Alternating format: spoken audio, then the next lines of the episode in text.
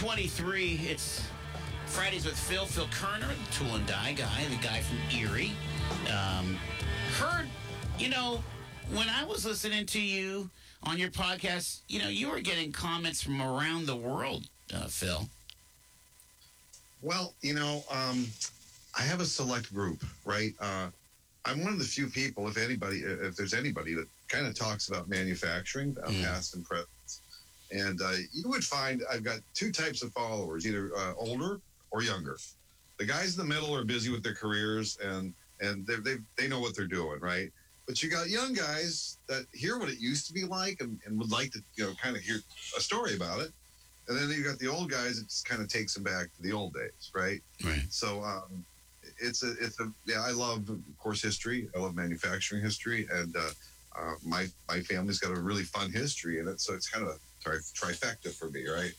So there's a narrative that I like to promote, and I, I'm, I'm pretty confident that it's an accurate narrative, um, because we really, you know, didn't take raw materials around here to make stuff. We took finished steel or rolled steel or steel rebar, and we made cool stuff. Like we've been, you know, the center of advanced manufacturing going back 120 years. That's that's pretty accurate. I mean, that's why tool and die is so huge around here. And of course, then there's this whole thing with plastics. I mean, like, oh my gosh, making molds is, is what we do. And so uh, it was funny. I had. Uh, I think it was the Secretary of Interior or the EPA guy, but I said, you know, um, uh, you know, you know when they said uh, uh, in the graduate, I've got one word for you, plastics. Plas- we really took it to heart here in Erie. You know, I mean, Well, you've got some places in town. Um, uh, when I think about uh, uh, a business that's just an amazing story, uh, is the um, the Plastek Group. yes, Okay, and uh, uh, when you think about that that uh, triangle tool starting in like 1956, which is still around, and still builds a lot of Plastic International's tooling right out of that plant. Uh, but uh, you know, then uh, Joe Prischak would eventually you know uh, get into plastics, plastic pouring the uh, plastic, and then it became the Plastek Group. You know, a series of tool shops and uh, plastic shops, and you know, uh, when you drive by that plant, you see all those silos, and those silos are full of, full of plastic pellets, right? Yeah, I mean, wow. that, that just feed those presses, you know. So uh, tremendous, tremendous business. Like, like, uh, not just he's he's he really did it. You know, I mean, it's it very and they do very high end stuff. Um, uh, razor blade molds, or, you know, big razors, disposable shavers. Uh, uh, I mean, uh, high end cosmetic cases. Those molds are extremely expensive because he, he expects those things to pop out hundreds of thousands of parts a day. So you can't scrimp on, on stuff like that, right? interesting. And all that again, and all that has. There was a time about 15, 20 years ago where a lot of that work, a lot of that tooling work went to China, and they found that it, it was it was not economically beneficial to to uh, farm that out. So a lot of that came back, but it didn't all come back, right? Well, depending on what type of tooling you need built.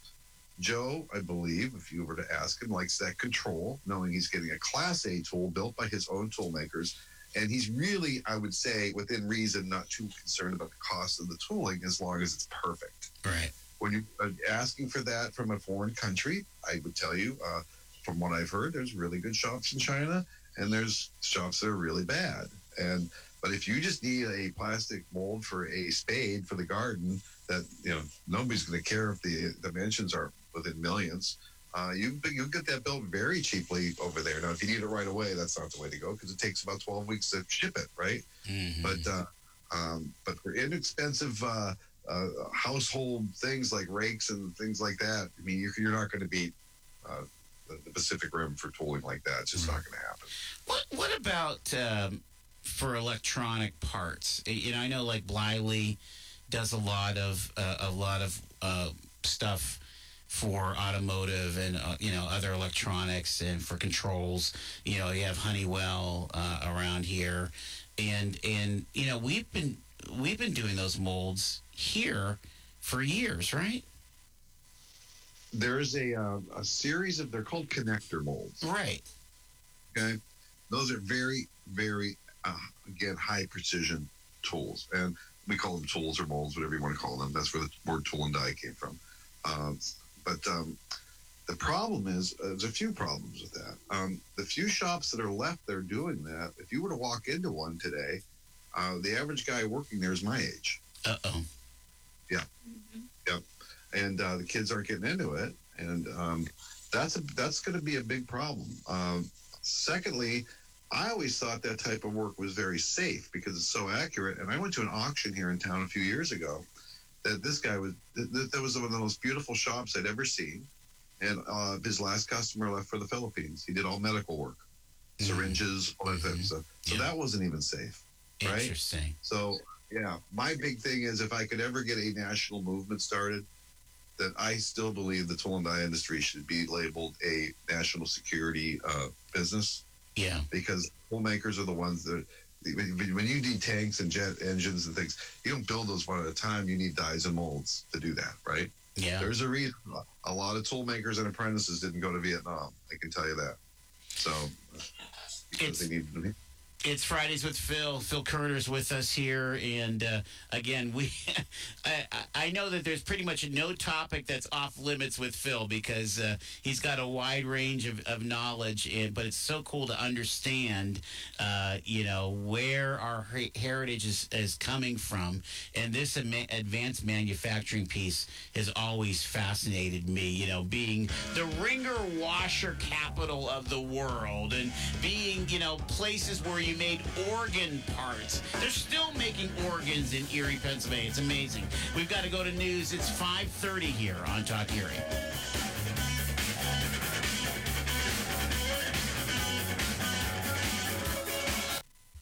Erie's Future. Join the conversation. 103.3, 105.9, and 1530talkerie.com.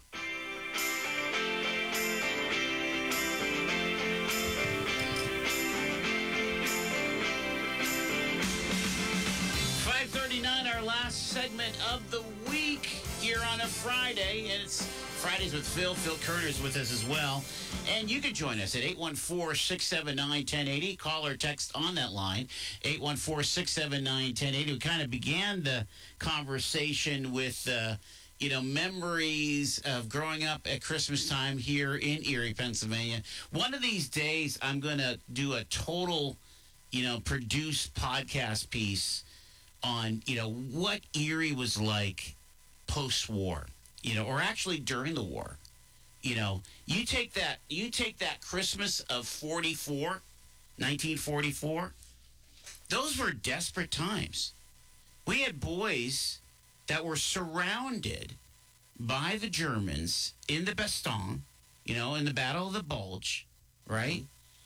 And uh, I think we had Erie. We I know we had Erie boys because they we had Erie boys that were members of the 101st Airborne, and um they were part of the Band of Brothers. They were in the E Company, in Easy Company, and so. Uh, uh, yeah, one guy uh, was a was a postal worker for decades after the war when he came home.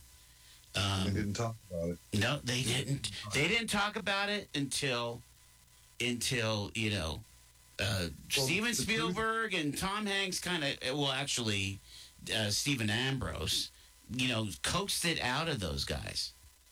Well, the truth, um, you know, it's amazing. Uh, the truth is finally starting to come out about what how bad that really was, that situation. I mean, let's face it, we know now that it was basically um, Nazi Germany's last stand. Yes. They break through this, uh, and and the Americans were quite uh, were quite prepared for the onslaught that came to them, and uh, uh, they're uh, you know if you talk about divine providence, I. I there was uh, they were way outnumbered and they were not on their own turf and uh, to stick that out boy that was the uh, that was uh, definitely the dutch boy sticking his finger in the di- dam on that one Mhm. because that that that battle still is famous but it, it is not it's not a very pretty story it No. was a mess it was a mess And I, I had um, the my buddy that I grew up with. I'm pretty sure his his dad was captured during the Battle of the Bulge. He was a prisoner of war, and uh, you know, I you know that I just heard uh, stories. Um, growing up, I just heard this inkling. Again, no no definition whatsoever, but just heard these inklings of how bad it was in the in the prison camps. Um, you know, with with the the POWs. All right, so were- go ahead. You were lucky you got captured by the Germans, and you better not get captured by the Japanese. No, no doubt. Yeah, they've seen that Unbroken movie that that gives you a glimpse of that. Um, but but think about the home front, right? Again, certainly, uh, you know, a much better position than what the troops were in. But you know, for most families that had that had boys overseas, whether it's in in the European theater or the Pacific theater, they had not heard from those guys for weeks and months.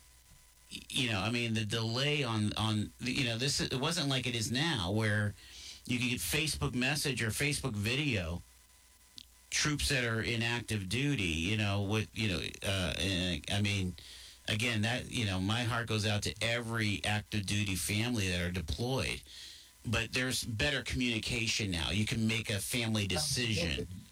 You know. You know, that's that whole thing, though. You know, talking about Christmases past Mhm. and um, uh, the World War II. Um, you know, there was such a, a resolve in this country to stick together as Americans to make the sacrifices needed. Um, you know, Rosie the Riveter was born at the uh, Ford plant up in uh, Detroit at the uh, Willowwood. Uh, uh, Yeah, Dearborn, yeah. built- Mhm. that, that built the airplanes. And uh, make no mistake about it, the the reason the women were working there was they their men were all gone.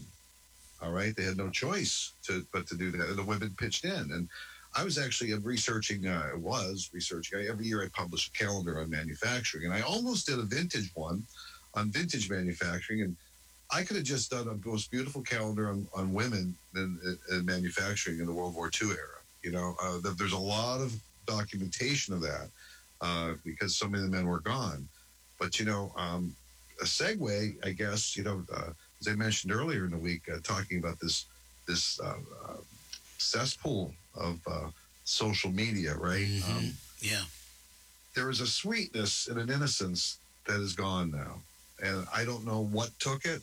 I always draw the line in the sand. For me, in 1968, the world changed, and uh, it just changed. The whole world uh, changed. Uh, the, the, the unrest began. I don't know. I don't think you can just pin it on Vietnam, but um, there was a whole movement, and uh, the counterculture and the that's the establishment, if you remember that term, and uh, Never trust anybody over 40. and it and it and it, and it, and it kind of went dormant for a while and, and for whatever reason i think the internet spiked that a little bit more and then social media came about. And uh, you know I, I i have to say uh, i did not know up until this year that uh, how many of my friends on facebook uh, were experts in politics and election law. They were actually uh, uh, experts in pandemics um, I didn't know that, Joel.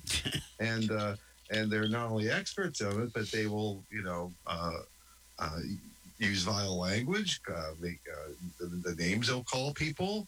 And I, I have to say, you know, um, I because Erie is Erie, and you know, with this show you've been doing for almost two years, how connected you are to the this this this city. Uh, probably, I would think even more now than you ever have been, right? With the guests you have on, Sure. and, I- and and Erie is different, right? And I remember you had a social media guy on several Mhm. months ago. Yeah. And he and uh, and I think I even had called in that day, and I had mentioned, hey, what about you know you own a business, but then you're you're kind of not being really cool on on your on your private page, and uh, he said that you, that should be not that he didn't think that was a problem. Well, I because I kind of grew up listening to talk radio. The most hosts don't like the callback rule. Right. I, did. I didn't call back, but um, I don't know how it works for other bigger cities. Uh, uh, if you own a small jewelry shop or print store or whatever in Los Angeles or New York City, and you're gonna, you know, and you're you're very political online and fight with people, probably might not affect you. But I have to say, Um, I have seen the community leaders in the city, some of their private pages, and they're private. They're, they're, they're you know they're they're Facebook page. Face, yeah. And I would have to wonder, based on the, the snarkiness of their comments Hmm. on their page, if I could ever get a grant or a loan uh, if they knew I was a Republican. And that's just a shame. That is that is not how that should be, and especially if you're a community leader. Now, if you're a business owner and you rely on, you know, you, you- you're not a, a business to business uh, deal, but you're you rely on the consumer to pick, uh, pick up the phone and call you. And I see you just trashing people on on your Facebook wall. I'm done. I won't eat at your restaurant. I don't. I don't need to be COVID shamed. And uh, if I happen to walk into your place and my mask isn't on right or something, I really don't know, Joel. I, I, I don't know. I I, I, I see people uh, post uh, on, on uh, even once in a while under you were at the, the, the rally, the big rally. Yeah, sure. I, I don't know if it's still up there, but you had posted a few pictures from that that that afternoon. Yeah, we, we were doing, we were covering as a news organization. Absolutely. Oh. I was living vicariously through you guys. That day. I was so mad that I was not in that car with you, bus, right? And uh, I mean it. I was, you know, whatever. I, I was wearing my I was wearing my mask tightly. I was wearing my N95 for sure, right? But you know, you, you posted a picture of that guy uh, that was wearing the, the brick wall suit. yes. Shady Did you got ever- that. Yeah. Did, did you ever see the comments underneath that? No. Yeah, somebody wanted to know how does a Christian radio station have, uh, feel feel uh, about spreading this message of hate for immigrants? Yes, I did see that. I never Okay. saw that. Yeah. You know, and it's like, and I almost came to your defense and said, "Hey, Karen, don't worry about it, all right?" But I didn't want to get into it on your page, all right? Yeah. But it, but, but that's this thing now, this instant judgment that we did not have before. Where can you imagine walking up to a policeman when you were 18 and screaming in their face and daring them to do Oh something? Oh my gosh. Can you even imagine that? And I know that's the old days, but that respect, there's a dignity and respect that we've lost, and it's and it's showing up uh, on, on, on social media, and uh, that to me uh, um, is the the, the the is the saddest thing. The only reason I'm on social media at all is to kind of promote what I do, you know, the tool and die guy. Yeah. Um, you know, I like to post pictures of my work and you know, again, I'm, I, I just uh, launched this calendar, my yearly manufacturing calendar, and you know, and I, I comment and everything, but I'm even disappointed by some of the people in my trade how uh, quickly they are to co- condemn, to judge your work, to make comments. Um, I, that I, I it just shows um, to me uh, a, a, a lack of discipline, self discipline. Would it even be? Because um, that's not how we used to treat each other. And Well, I, I think like it goes it's like a almost. I think it almost goes to a lack of emotional maturity. Honestly, my where where I'm at with all of this is, if you wouldn't be willing to say that to my face, why are you typing that into a comment field on my on my page? And I just think uh, this is hugely hugely important. Let's grab a call because we're running out of time. Caller, you're live with uh, Joel and Phil and Shaney. Hi. Hey guys. Hey, uh, I listened to your conversation here with you, you and Phil, and um, I think you guys are so right. Like what, how society is today, and I, I think the thing that we have that's different from when I got out of high school in the late '90s was, you know, instant message was that was the thing at the moment, you know. I and remember that. Yeah. you could say two or three words, you know, and wait two minutes till they re- reply, "How are you?" or whatever. Um, and it was real dial-up, and um, and now you have instant um, backlash, the, the the speed of everything.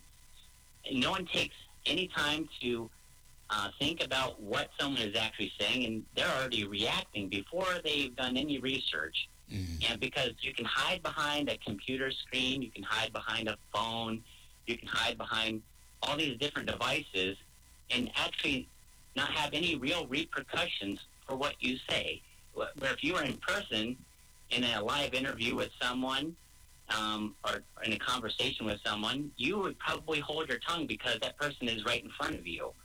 And that's all just kind of disappeared because, um, and and and now it's it's even more so. I'm I'm afraid for what the next generation is going to uh, be like because they're being further removed from really having conversations with people. One of the things that I had seen come across my desk about four years ago at the school was that um, I think it was 90% of kids coming out of high school wouldn't feel comfortable in having a interview person to person. They, in fact, they didn't even feel comfortable doing it in person. They wanted to text their interview. That's And, insane. um, oh my gosh. yeah. and, and so, so there's no responsibility. There's no felt impact of what you say or do, and so people just say whatever they want, and it's it's not it's not enlarged. It's not helpful, No. um, and they don't really understand the impact that they're having on other people's lives, and the other way around. All right. I, I, while you're on the phone, I, I got to pivot to something um, light to finish the show because uh, uh, because we started light, we got to end light. What was a great place when you were single to take a, a girl, uh, um, you know, during Christmas time? What was a good date during Christmas time for you? Oh, during Christmas time, um, I want to say um, Christmas Eve service at church. Oh, there you go. That's a great answer. Great answer. You know, uh, Good music and everything. There, there you go. Hey, thank you so much. I, I got, I got to wrap it up for the, for the whole week. Take care of yourself. Have a great weekend. You too. Bye. All right, all right. Yeah, you know? The other, th- the other thing is, you know, Christmas movies. You know, chick flicks. Th- that's also a, a great, great. I gig. did my research. I've got 38 pages of notes for this program. I've only gone through a half. Okay, how much? Uh, I, a do have a nice, uh, uh, fun story to end with, but how much time do we have? Uh, um, all right, I'm gonna I'm gonna do this, and uh, I, uh, let, let me go to my break, and we'll have like two and a half when we get back. Okay. I can do All right. All right. You can do it two and a half. All right. It's five fifty four on Talk Erie. We got to hear Phil's story.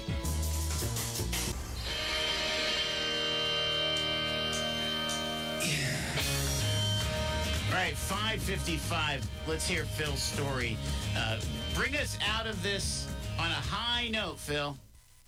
Well, Joel, this was this is a, story. It was in the newspaper. It was cut out and reprinted on the uh, on the internet, and this is called the high school reunion.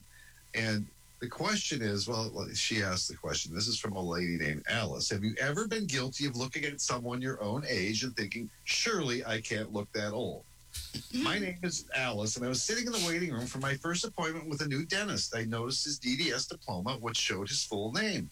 Suddenly, I remembered a tall, handsome, dark haired boy with the same name who had been in my high school class some 40 years oh ago. gosh. Could this be the same guy that I had a secret crush on way back then? Upon seeing him, however, I quickly discarded any such thought. This balding, gray haired man with a deeply lined face was way too old to have been a, to have been a classmate.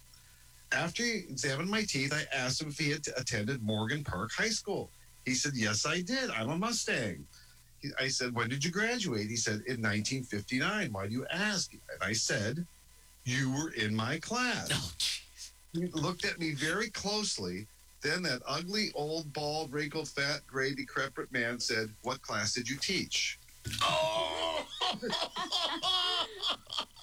That's perfect. That's perfect. Ouch. Ooh. Hey, Shaney, what, what do we got going for Monday? All right. On Monday, we're hoping to have a conversation, and half of that conversation has panned out so far about uh, big businesses in Erie. Uh, specifically, in this case, we're going to talk to Jeff Parnell from Fish USA Yeah. about how COVID 19 and the election, both of those things, have affected business, not only locally, but nationwide for yeah, them. dealing dealing with supply chain issues and and and just sales. uh, You know, the kind of the sales climate. So, hey, we want to thank all of our guests today to uh, who are helping make Erie's Christmas bright. Uh, again, uh, our our dedication and our hats off and our our solemn memories of Steve Bowen today, uh, as he is laid to rest, and um, our, our hearts and our thoughts and prayers go to his family. Uh, thank you, Phil. Thank you, Shaney. Thank you, Paul. And thank you, dear listener, for being a part of what we do every day here on Talk Erie as we advance the narrative of the Erie region. God bless. Have a terrific weekend. We'll see you Monday.